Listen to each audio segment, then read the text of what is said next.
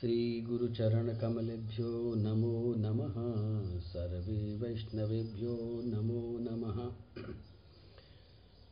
अखण्डमण्डलाकारं व्याप्तं येन चराचरं तत्पदं दर्शितं येन तस्मै श्रीगुरुवे नमः। भगवान की जय और कन्या का थोड़ा ध्यान करें। बर्हापीडं नटबरबपु कर्णयो कर्णिकारं। बिभ्रतवासः कनककपिशं वैजयन्तीं च मालाम्। रन्ध्रान् वेणोरधरसुधया पूरयन् गोपवृन्दै। वृन्दारण्यं स्वपदरमणं प्राविशद्गीतिकीर्तिः।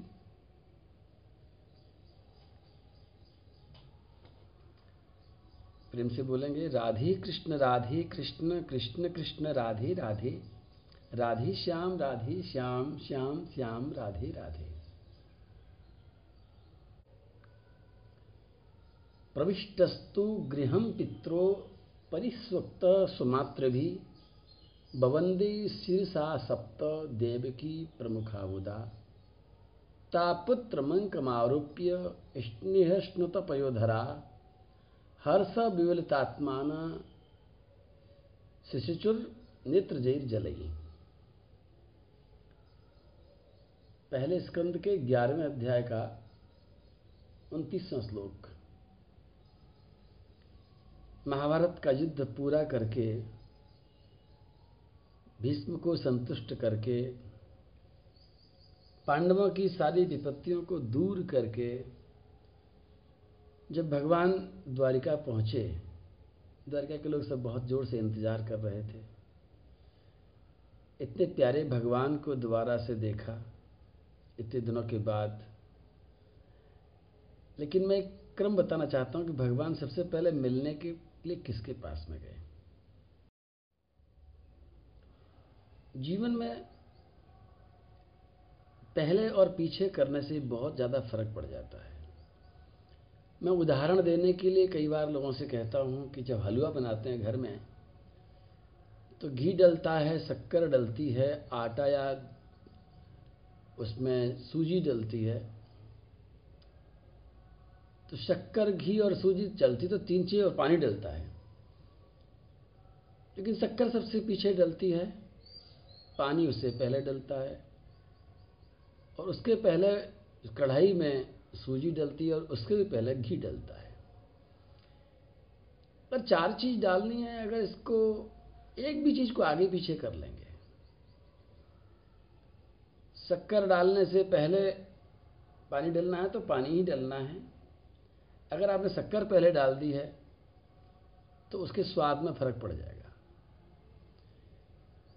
पानी से, पानी के बाद में घी डाला है तो बिल्कुल हलवा बनेगा ही नहीं। जिस तरह से हलवा बनाने की विधि होती है और विधि में पहले का बड़ा स्थान होता है कि पहले आपने क्या किया। तो मुझे बार बार ऐसा लगता है कि इस पहले शब्द को बहुत ध्यान से सोचना चाहिए कि हमें पहले क्या करना है।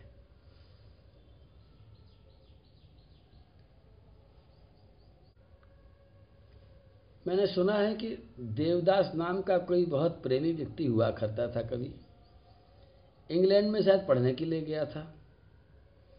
और जब वहाँ से वो लौट कर के आया था, छोटे से उम्र में गया था और बहुत बड़ा होकर के आया था, बहुत लंबी यात्रा करके तो उसकी माँ घर में इंतज़ार कर रही थी।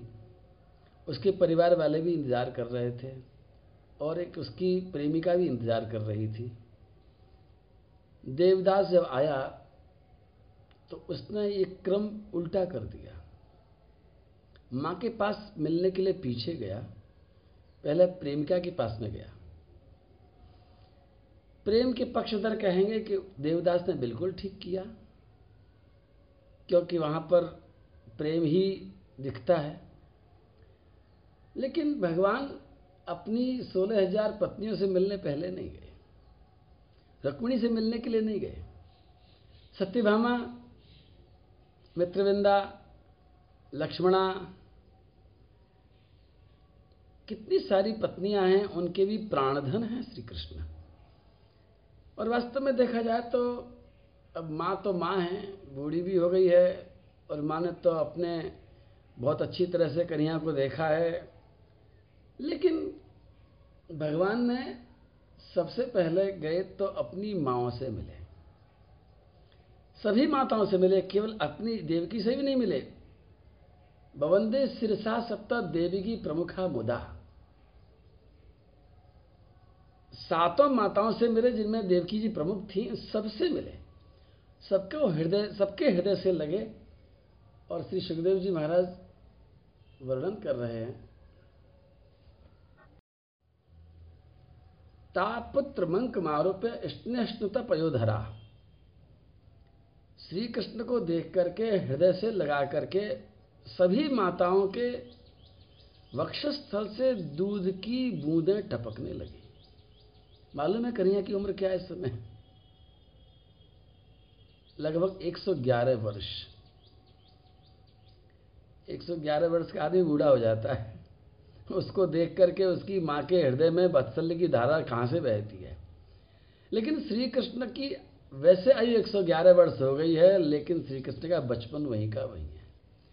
क्यों? क्योंकि श्री कृष्ण अभी भी अपने आप को छोटा माने बैठे हैं। माँ ने देखा और श्री कृष्ण को देखते ही उनके वक्षस्थल में से दूध टपकने लग गया और आँखों से आँसू टपकने लग गए।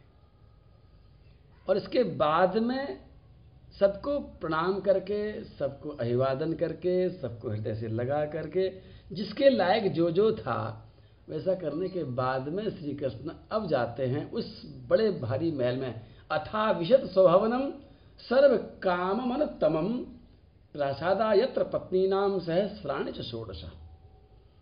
जहाँ सोलह हज़ार पत्नियों का बहुत बड़ा महल था जिस महल के अंदर सोलह हज़ार एक सौ आठ महल थे, जिसके अंदर सारी सुविधाएँ थीं, जिसके अंदर बहुत वैभव था, उसके अंदर भगवान ने अब प्रवेश किया। बात वही है कि हलवा बनाने की जल्दीबाजी में मीठा तो डलेगा हलवा में, लेकिन मीठा बाद में डलेगा। पहले उसकी सिकाई होगी। लेकिन कोई भी अनाड़ी उस मीठे को अगर पहले डाल देता है तो हलवा नहीं बनता, फिर ले बन जाती है। देवदास ने क्या किया? अब सोच लेना, देवदास को फिर क्या मिला? ये भी तुम सोच लेना। देवदास को पारो नहीं मिली और पारो को देवदास नहीं मिला। हलवा नहीं बना लई बन गई। कहानी तो बनी, पर कहानी में कहीं भी सुख नहीं दिखा। क्योंकि पहली बार में ही उसने उस माँ को सम्मान नहीं दिया, जिस माँ को सम्मान देना था। हम घर में जाते हैं, सोचते हैं क्या फ़र्क पड़ता है? पहले इससे मिल लिए पहले उससे मिल लिए क्या फ़र्क पड़ता है? लेकिन मैं कहता हूँ कि जब भी हम सामने जाते हैं तो प्रणाम करते हैं, हम किसी के मुखातिब होते हैं, किसी से बात करते हैं तो फ़र्क पड़ता है, जिसका स्थान ऊँचा है, उसको पहले प्रणाम करना ही चाहिए। और अगर हम इसको आगे पीछे कर देंगे, लोग कहते हैं, क्या फ़र्क पड़ता है? तो मैं एक उदाहरण देता हूँ। मैं लोगों से पूछता हूँ, भैया, अपना फ़ोन नंबर बताना। लोग फ़ोन नंबर बता देते हैं। जब मैं फ़ोन नंबर लिखता हूँ तो एक डिजिट आगे पीछे कर देता हूँ। फिर मैं कहता हूँ, ठीक लिखा है। बोले, नहीं महाराज जी, ठीक नहीं लिखा है। आपने आठ तो पहले लिख दिया है, चार पीछे लिखा है। जबकि चार पहले आएगा, आठ पीछे आएगा। मैंने कहा पीछे आगे से क्या फ़र्क पड़ता है? नंबर तो आठ और चार ही है ना इसमें। बोले जी बहुत फ़र्क पड़ जाएगा लग, नंबर लगे नहीं नौ नंबर हो जाएगा। एक जरा सा एक नंबर आगे एक डिजिट आगे पीछे होने से रॉन्ग नंबर हो जाता है। उसी तरह से मेरी विनती है प्यारो कि इसका व्यतिक्रम होने से किसका आदर पहले करना है किसका आदर पीछे करना है इसको आगे पीछे करने से ज़िंदगी रॉन्ग रूट पर चली जाती पारो और देवदास की प्रेम कहानी रॉन्ग रूट पर चली गई। इधर श्री कृष्ण 111 वर्ष की आयु में भी अपने सही रूट को बता रहे हैं हमको कि रूट कौन सा है? सही रूट ये है और